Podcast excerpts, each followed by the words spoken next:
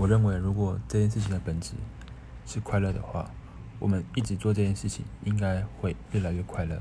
它会不断不断的提升，是一种加法，并不会有所减少，或者是没有，甚至让你变得不快乐。但是我们现实中遇到的快乐，往往不是这样子的。